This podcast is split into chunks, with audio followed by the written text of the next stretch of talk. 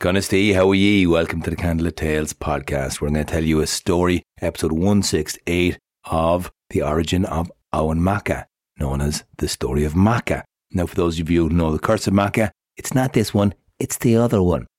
My name is Aaron, and Sorcha is telling today's story, and also Sorcha's birthday is today as we release this podcast. Happy birthday, Sorcha. She is having a big birthday, and we're very excited for next week to be sharing live storytelling in MVP as we tell the stories of the Fianna in our Brotherhood story, also linking in with a lot of mythic places. As this season is all about mythical places in Ireland. Thanks for reaching out to us and giving us some suggestions. Thanks to our Patreon supporters for going to Candle Tales, no, I mean patreon.com forward slash Candle Tales and supporting us there. And thanks for listening, lads. We really appreciate it. Sorcha tells the story absolutely beautifully. Take it away, sis. Happy birthday, and go on, tell us the story. Emain Macha. There's a little area just as you come in to the visitor centre where there are cloaks and shields. You can look, you can pick up the things that people would have worn back then. And around the side, there's a reconstruction, a hut. And you can see where people cooked and slept and how they lived behind their walls, under their thatched roofs, the round shape of the house. And you must cross a little boreen and climb to get to the fort itself. A circle on a circle. The height at the top with the view all around. Ardvacha, the county of Armagh, named after a goddess wed to Nemed, who was there before the Tuatha De Danann, long before the sons of Mel. And the fort itself, well, was it a fort? There is evidence of burning. It's written all around. Burnings, deliberate, again and again. Perhaps a ritual, though no one can say for sure.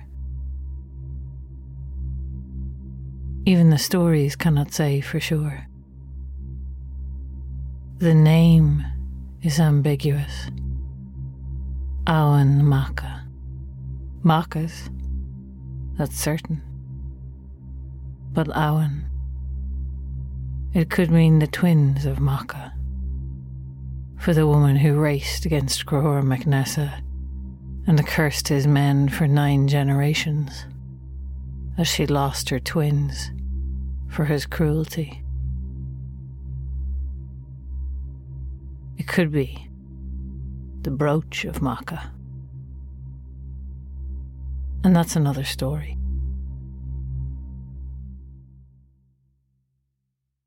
Long before the Cray of Rua, long before Cuchulainn and the Red Branch and Conchobar MacNessa and Fergus MacRoy, Ulster was ruled by three kings.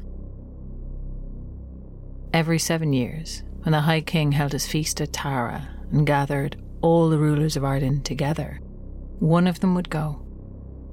They took it in turns. For seven years, Ead Rua would rule. For seven years after that, Dithorba would rule.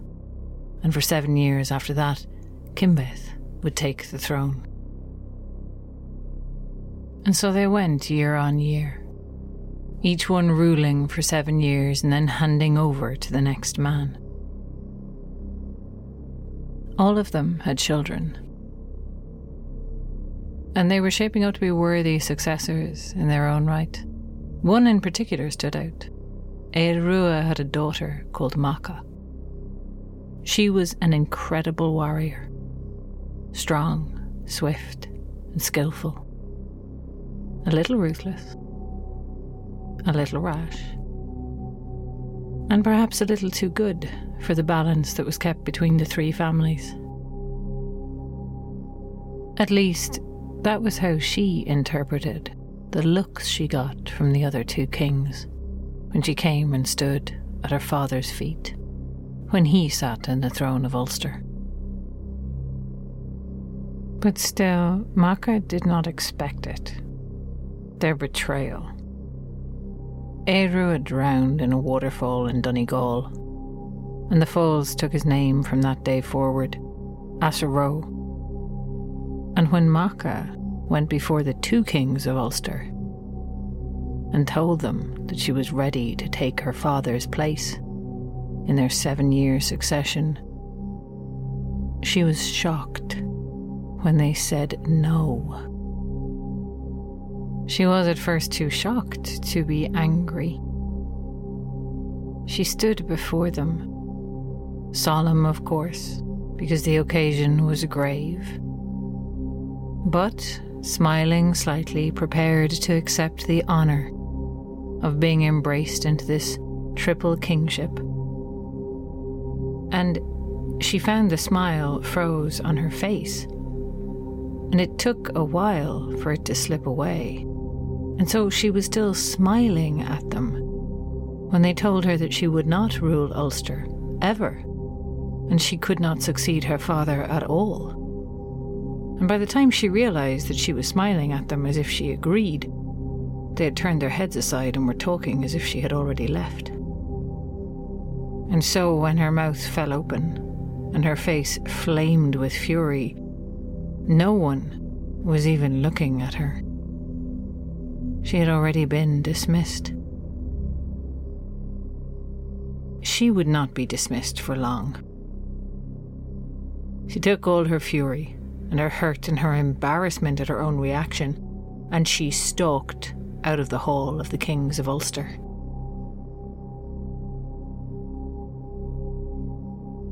She was a direct woman. And with Dithorba, she took a direct approach. She challenged him to a fight, to the death, a single combat.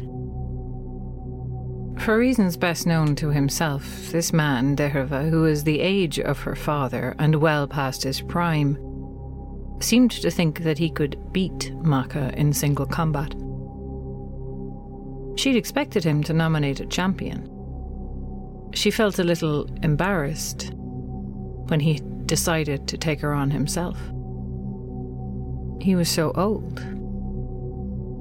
Of course, he was not in fact that old. Only to her it seemed so. Only to her, who could tell how time had robbed his muscles of their strength and speed and she noted all those little catches in his rhythm and his movement, his joints that creaked, the grey in his temples and the grey in his beard. It was so easy for her to slip between and under his guard and skewer him with her blade. The shock on his face seemed different to her than the shock of most men. It was not just that he was surprised to die, he was surprised to die by her hand. And Macha realized that for some reason, this man had never really seen her before. Macha had always been a warrior, and as a warrior, she liked the finer things. She liked to dress her hair. She liked to dress herself well to adorn herself with gold and jewels fit for a king's daughter. And she had not realized until the moment that she killed the second king of Ulster how to some people that made her less, that made them discount her. When they looked at her, they might only see the jewels and the fine clothes and the beautiful hair and the soft skin and not notice the muscles under that soft skin slid hard and smooth, and that her grace when she moved was not the grace of a pampered pet, but the grace of a stalking cat. That one might see her and not see her at all. And now Derva was dead. And there was one king on the throne of Ulster, Cimbaeth. And she knew that she could challenge Cimbaeth as well, and she could take this throne by blood and by force, as many had before and many would after her. But as she stood there over her fallen foe, she began to think, and she began to wonder that perhaps this strange blindness, this camouflage she unwittingly cultivated, perhaps she could use it to her own advantage after all. And perhaps there was a way for her to take what was hers without more bloodshed. She might have a way to show them who she was without having to kill them in the process. And so she approached Cimbaeth differently. She approached him with a smile. Cimbaeth, she could admit to herself, had always been the one she liked the best. He was a little younger than the other two, and a lot handsomer. Although he had sons that were Macha's age, Macha had always liked the way he smiled. She'd always liked the line of his jaw. And the grey in his hair did not seem a weakness to her, as it had when she saw it in Dithorba. It gave him a distinguished look. And so she went to him and told him that there was another way for her to get to the throne of Ulster. And he knew that way as well as her. And it was a more agreeable way than the two of them fighting. And Cimbaeth was a good man to pick up on a hint that was dropped in front of him, and so he asked Macha to marry him, and she agreed.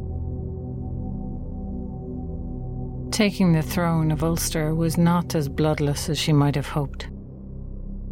Even with Cimbaeth married to her and Dehera dead, Derva's sons stirred up in rebellion against her and she had to fight a battle against the five of them and drive them out of Ulster forever. But then it came to Cimbaeth's sons. They did not approve of this marriage. They did not like to see their father, the consort of the woman king of Ulster. A step down in their eyes. For she was the ruler and all could see it. And so they went to Connacht, and there they began to build a power base for themselves, with the ambition of returning one day to Ulster and taking back their father's crown, even against his will. Now, Macha knew that even if her kingship could survive another rebellion, her marriage couldn't.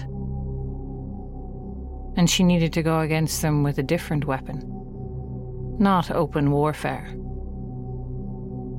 And so she thought again of that other weapon that was her beauty, that she had honed all these years unknowing. And she left her husband in charge of the kingdom for a while and she went in disguise to Connacht. She left behind all the armour of her station, all the fine jewels, all the gold, the beautiful cloak, the beautiful rings on her fingers, the ornamentation, the ostentation, and went armed only with the beauty of her person and her face. She dressed herself in rags like a beggar. And she went and she found the Cimbaeth's sons. She made her way to their camp, out in the forest, where they were gathering support. And she made her way up to it. And she asked to share the warmth of their fire. And although the sons of Cimbaeth had met Macha many times, they'd never met a humble beggar woman so beautiful. They did not know her. She was not wearing her gilt and her gold. She was not carrying her weapons. She was not standing as a warrior. She was standing as a penitent. And so they let her in by the fire. And she sat beside the eldest son, sat close to him, looked at him through her eyelashes, laughed at his jokes, and after a while asked him if he would like to take a walk with her further into the forest. And she came back a little while later alone. And she sat next to the second son and did the same. Smiled at him, cozied up to him.